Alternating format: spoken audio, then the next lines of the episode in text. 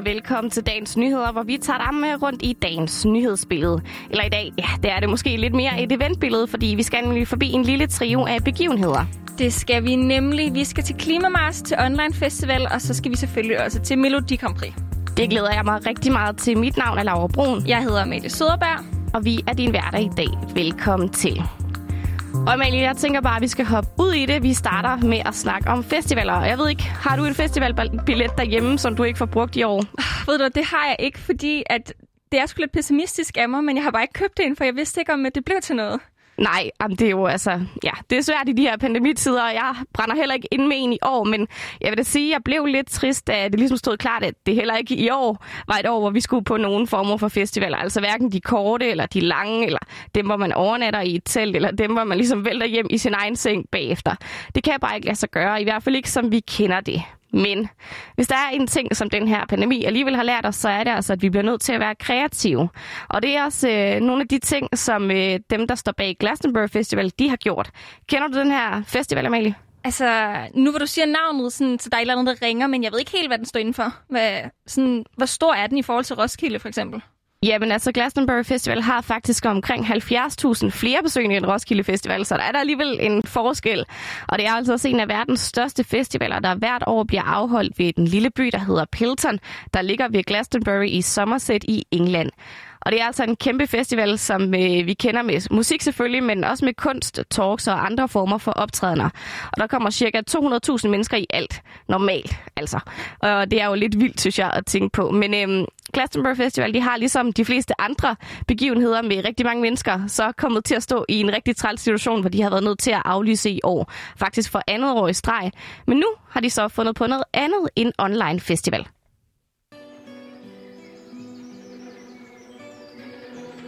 Ja, jeg håber, I kunne høre lidt af lyden her. Den her lille trailer, undskyld, der reklamerer for Glastonbury og deres online festival, der begynder i dag. Og øh, der kan man, hvis man køber en billet, få adgang til en halv dags penge fyldt med koncerter. Der er blandt andet Coldplay, Haim, PJ Harvey, Wolf Alice, som skal optræde. Og øh, hvad tænker du om den her form for festival, Amalie? Altså, synes du, en online festival kan det samme som en ægte en af slagsen? Altså nej, det kan den jo ikke. Det ved vi jo alle sammen godt, men jeg synes alligevel, altså de skal have et skulderklap for at gøre noget og ligesom prøve at sætte det her op, når det ikke kan lade sig gøre på en anden måde. Ja, lige præcis. Jeg tænker også, de prøver at, at tænke lidt ud af boksen her. Og måske det er også bedre end ingenting. Altså i hvert fald for dem, der virkelig har lyst til at tage på festival.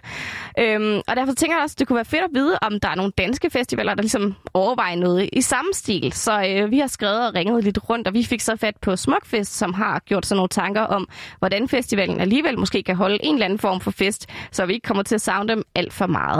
Og jeg synes lige, vi skal høre, hvad Søren Eskilsen fra Smukfest, han synes om Glastonburys idé. Det synes jeg, det er et øh, fantastisk initiativ, og det er også noget, man kan, når man har et brand, som øh, Glastonbury har, der jo er et øh, verdenskendt brand. Så det er da prisværdigt, at arrangører de tænker i alternative måder at udkomme på. Og det der, det lyder jo øh, sindssygt fedt. Men selvom Søren Eskilsen synes, det er fedt, så er det altså ikke lige noget, som Smukfest også har på programmet selv. Men de arbejder altså stadig på at få lavet en eller anden form for fest. Søren Eskilsen, han vil ikke helt komme nærmere ind på ideen om, hvad det egentlig er, de arbejder på, men han lover, at der er et eller andet, der nok skal kunne lade sig gøre. Øhm, og der er altså også nogle musikere, som vil være med, men øh, hvem kan han ikke fortælle endnu. Jeg kan sige så meget, at der selvfølgelig er en stor efterspørgsel efter at komme på græs, også fra musikernes side. Ja, jeg ved ikke med dig, Amalie. Jeg synes, det her det lyder lidt lovende. Det synes jeg bestemt. Og jeg ved jo, at vi også har hørt andre store danske festivaler om, at de har planer om at holde, afholde alternative festivaler. Øhm, Roskilde Festival skrev, at de ikke havde planer om at lave en online festival. Copenhagen de meldte tilbage, at de har forskellige initiativer i gang, men at de altså ikke har planer om at streame sådan koncerter eller forsøge på at genskabe Copenhagen i en alternativ format. Så det bliver ikke til noget Korn eller Iron Maiden eller Kiss på din skærm derhjemme, desværre. Men hvis du trænger til lidt koncerter og festivalstemning, så kan du jo faktisk tage til Glastonbury Festival live at Worthy Forum, hvis du kan købe billetter til deres livestream. Og det er jo altså ret smart nu, hvor man sidder i Danmark, tænker jeg. Så selvfølgelig bliver det ikke helt det samme, som man plejer, men vi må tage, hvad vi kan i den her tid. Og det understreger Søren Eskilsen selvfølgelig også, når det kommer til Alternativ Smukfest.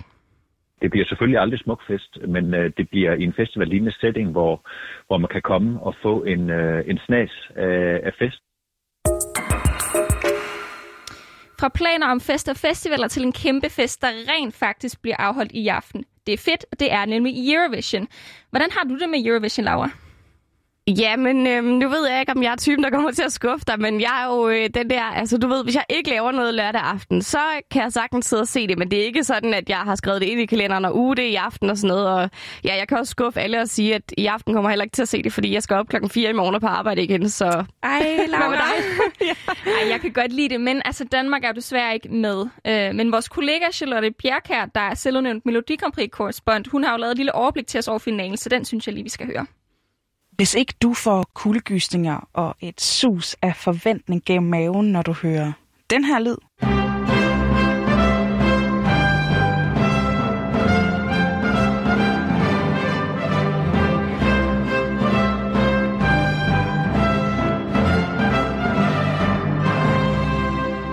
så er du et koldt menneske, og så kan du så godt zone ud de næste minutter. For nu skal det handle om finalen i Eurovision 2021 og det bliver vildt og godt og fyldt med alt det, vi elsker allerhøjst ved det europæiske Melodi Grand Prix.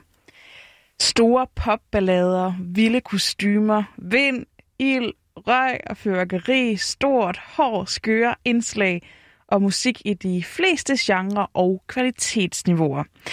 Det er så skønt. Men selvom det hele det er sjovt og festligt, så er det jo også en benhård konkurrence. En, som Danmark ikke er en del af, men det gider vi ikke snakke om, vel? Fyr og flamme for filen da. Vi skal nemlig snakke om dem, der rent faktisk har en chance for at vinde. En rigtig stor chance. Lyt lige med her. Så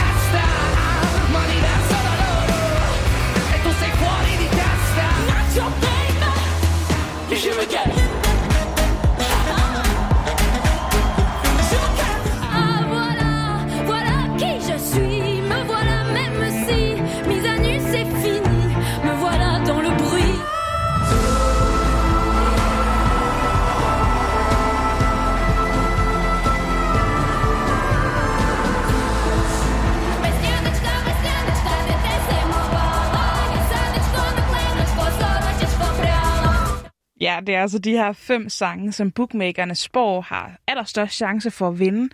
Det er Italien, Malta, Frankrig, Schweiz og Ukraine i den rækkefølge, så det er altså Italien, der er favorit.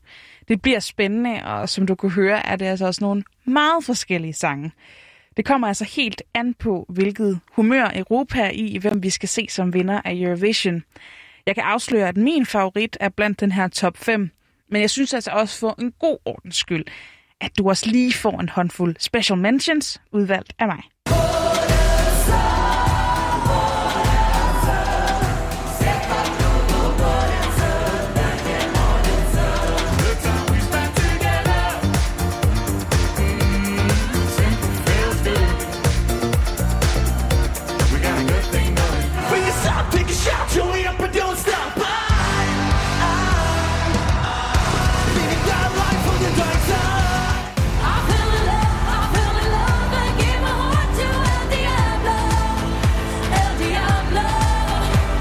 Og så er der vist ikke andet tilbage, end at finde boblerne og ostepopsene frem, sige god fornøjelse og... Ej, det lyder altså til, at det bliver en kæmpe fest. Jeg glæder mig i hvert fald. Og når du hører det her, har du så en favorit, Laura?